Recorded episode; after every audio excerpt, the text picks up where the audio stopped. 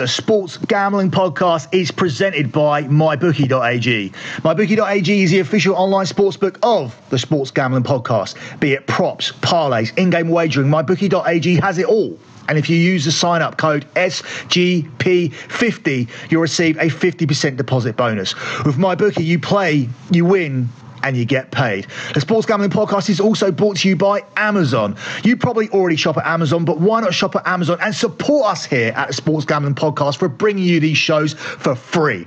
All you have to do to support us is log on to sportsgamblingpodcast.com slash Amazon, bookmark that link and use it every time you shop at Amazon to support the podcast today. Let it ride.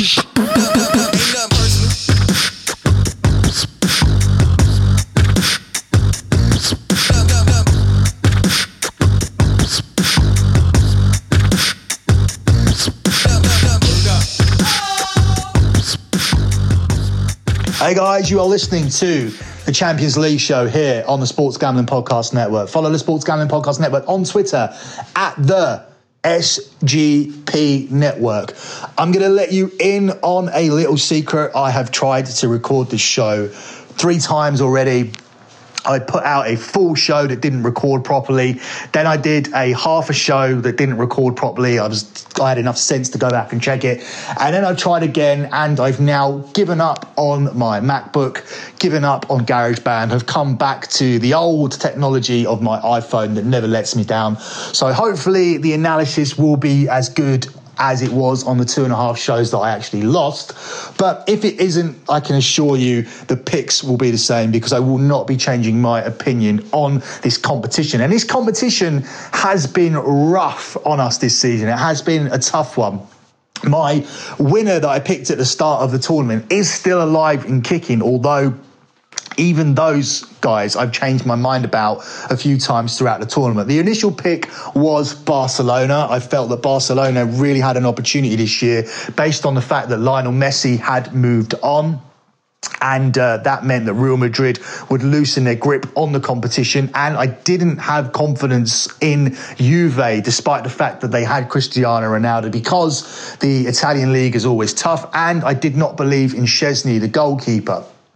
However, through the course of the season, I did start to favour Juve and Paris Saint Germain slightly because I've always said this about the Champions League.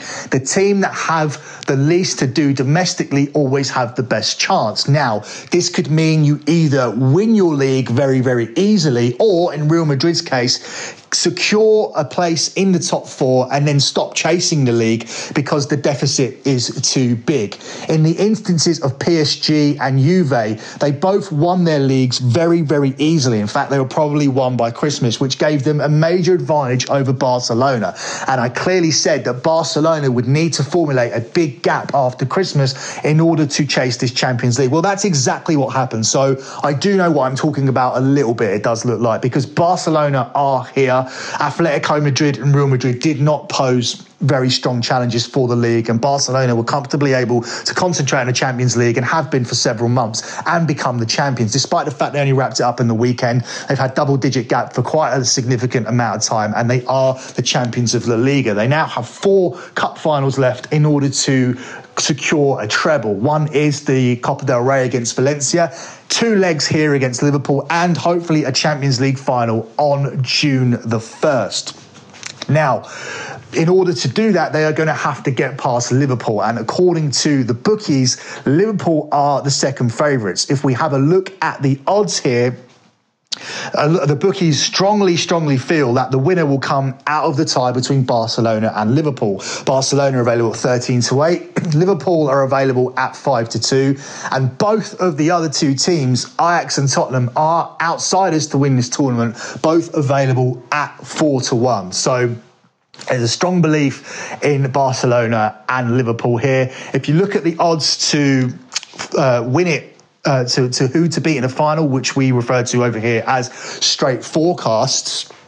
You have Barcelona to beat Ajax at four to one, Barcelona to beat Tottenham at four to one, Liverpool to beat Tottenham at six to one, Liverpool to beat Ajax at six to one, and Tottenham to beat Barcelona eight to one, Ajax to beat Barcelona eight to one, and Ajax to beat Liverpool ten to one, Tottenham to beat Liverpool ten to one. So you can see they strongly favour Liverpool and Barcelona, and I also consider Tottenham and Ajax to be very, very even.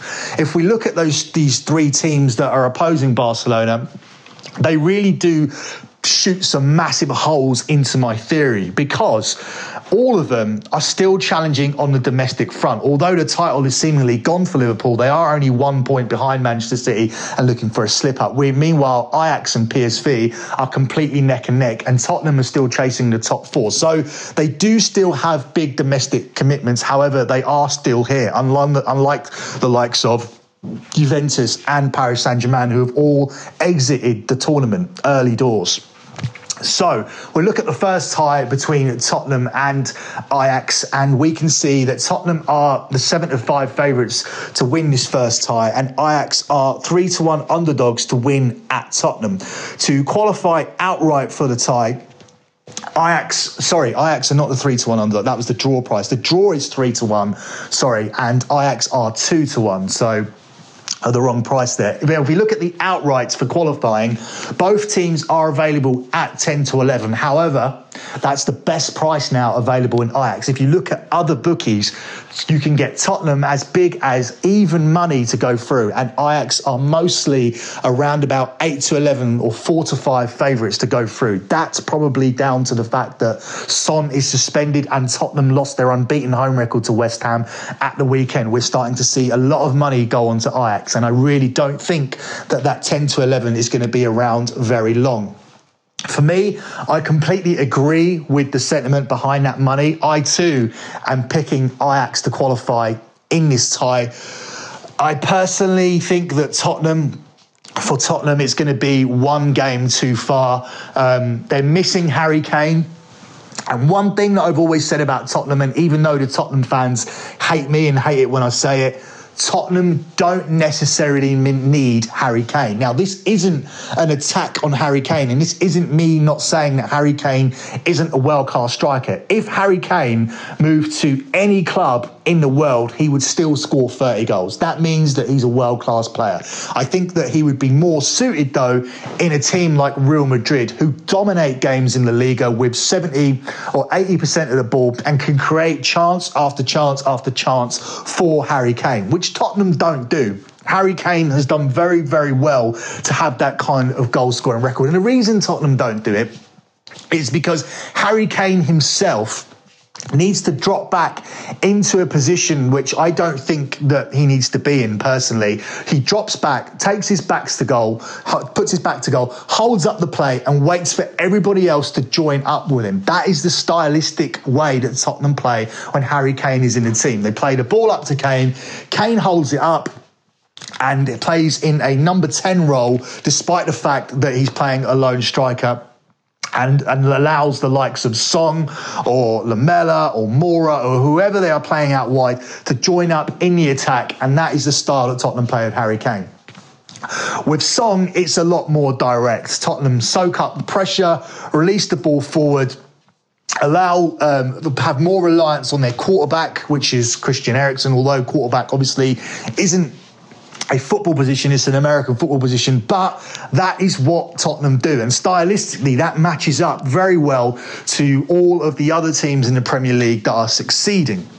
That being the top two, Manchester City and Liverpool, who all play with this front three and this quarterback, obviously Kevin De Bruyne being the best one and they spray balls out wide, uh, attack teams, attack teams with, with three attacking players, two speedy wide men, and this causes teams a lot of problems. The four, one, two, three one formation i think is a dated concept and the 433 is coming way back into fashion or even the the 343 which is where tottenham are always better but that's just my opinion. That's just an opinion of somebody that goes to, who has been to a lot of Tottenham games at Wembley and have seen the pace that they break at and how much more threatening Tottenham are without Harry Kane in the side and with Son as your key player. My point for this game is that option A with Harry Kane is out the window, and option B without Harry Kane and Song Min Sung Hong Min Sung, sorry, leading your attack is also out of the window. So you're now down to option C, which is Llorente, Moura, and Alli, anchored by Christian Eriksen. Frankly, I ha- I haven't seen any example of Tottenham playing without Plan A or Plan B, and I certainly haven't seen it enough for me to offer Tottenham up here as a pick and confidently say that off the back of a defeat against West Ham and going up against an Ajax team that have already won at Juventus and Real Madrid, that Tottenham can get by without plan A, without plan B, without their best player and without their second best player. I just can't see it. It's an absolutely vital loss. And although Son will be back for the second leg in Amsterdam, what position will Tottenham be in? Because I can assure you, any kind of loss here to Ajax will end the tie. I almost feel that Tottenham would benefit from getting out of this game with a nil-nil draw. In fact, any clean sheet whatsoever would be a serious advantage to Tottenham, who I do believe can go to Ajax and score goals and come away with a win or a score draw if they are not under pressure, if they are not under scoreboard pressure, if they don't need to chase a win in Amsterdam. If they do, they'll get picked off by this young, fast, fearless Ajax team, a team that are going to be ripped apart in the summer. The likes of De Jong and De Ligt are all going to move on on to bigger and better clubs.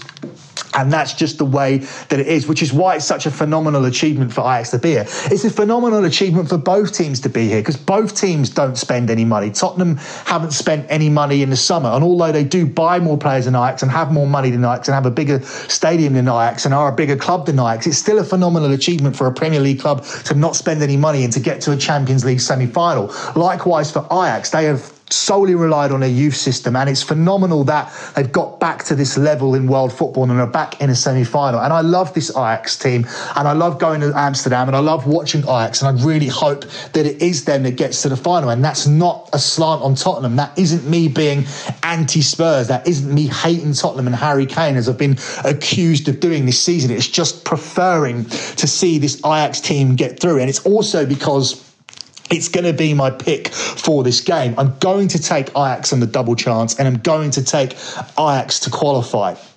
I think the biggest problem for both of these two teams, not so much a problem, but the most disappointing thing at this point will, will solely be the fact that they are going to be knocked out to one another. Because after overcoming the obstacles of Dortmund and Manchester City, Tottenham fans will be expecting to get past Ajax. And likewise, after overcoming the obstacles of Real Madrid, the defending champions, and Juventus with Cristiano Ronaldo, the Ajax fans will be expecting to get past Tottenham. So it'll be a monumental disappointment for either one, which makes it such a tough pick. But as I said, no plan A, no plan B. I'm very worried for Tottenham, and I think Ajax will be able to get a positive result in Tuesday's game. And I'm taking Ajax on the double chance and Ajax to qualify in this tie, where I believe they will play Barcelona. Barcelona, my beginning picks for the tournament, although I did stray away from it at several times, they did end up comfortably winning La Liga. So it does kind of look like I know what I'm talking about. But for that to fully come to fruition and to compensate for a tough Champions League season, Barcelona will need to win the Champions League. And let me just compare to you. Um, other podcasts. Uh, we'll look at the locks as a sample size just to see how tough it's been. Now we're 14 in 10 on our locks in the Champions League.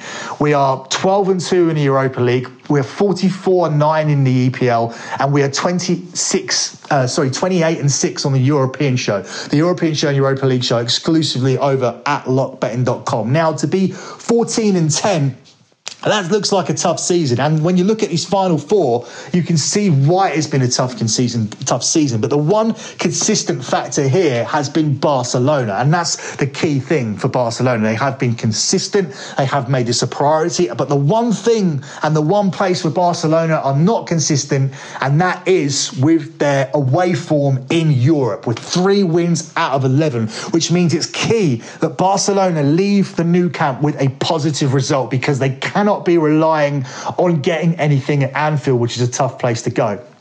The only anomaly that I will point out for Barcelona's away record is that They won two games out of five this season, so they are improving. And both of those games are in England. Now, this may factor into the stadia argument. I wrote an article about the Americanization of soccer over at the Sports Gambling Podcast website. I encourage you guys to check it out. So maybe Barcelona don't mind playing at English stadiums and maybe it is a leveler. It certainly won't be because English clubs are easy to play against because it's always a debate between uh, the EPL and the Spanish league as to what's the best league in the world. They're very, very neck and neck. I don't think Spanish teams like playing English teams, and I don't think English teams like playing Spanish teams. They are the two strongest leagues in the world. So the only reason that I can really say as to why Barcelona like going more to English clubs than any other is because of the nice stadia. And when they are going to hostile environments, they inevitably collapse, much like they did last season to Roma. So possibly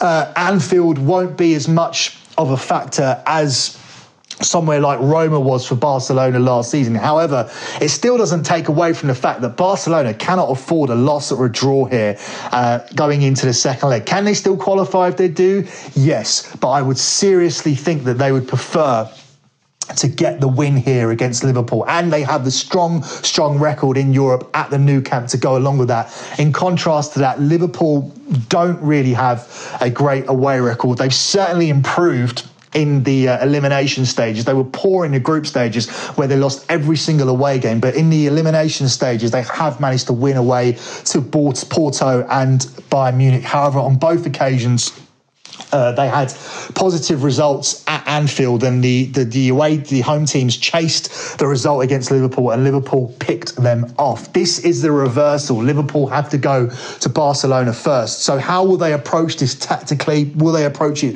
defensively? Will they try and go all out for the away goal? That's a question for Jurgen Klopp to answer. One thing I will say that benefits those backing Liverpool. This is now this now has to be Liverpool's priority. Although they can still win the Premier League, it's not in their own hands. They've taken it out of their own hands by Manchester City. Well, Manchester City took it out of their hands by winning the three games that they've just won: Tottenham, Man United, and Burnley.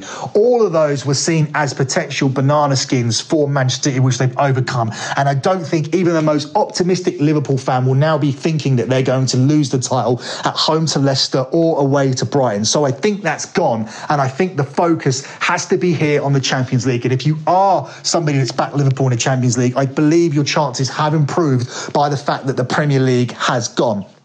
However, ultimately, I'm still going to stick with my pick. I'm still going to go along with Barcelona. I think they've got too much at home, but they will need a good victory here in order to have one foot in the final.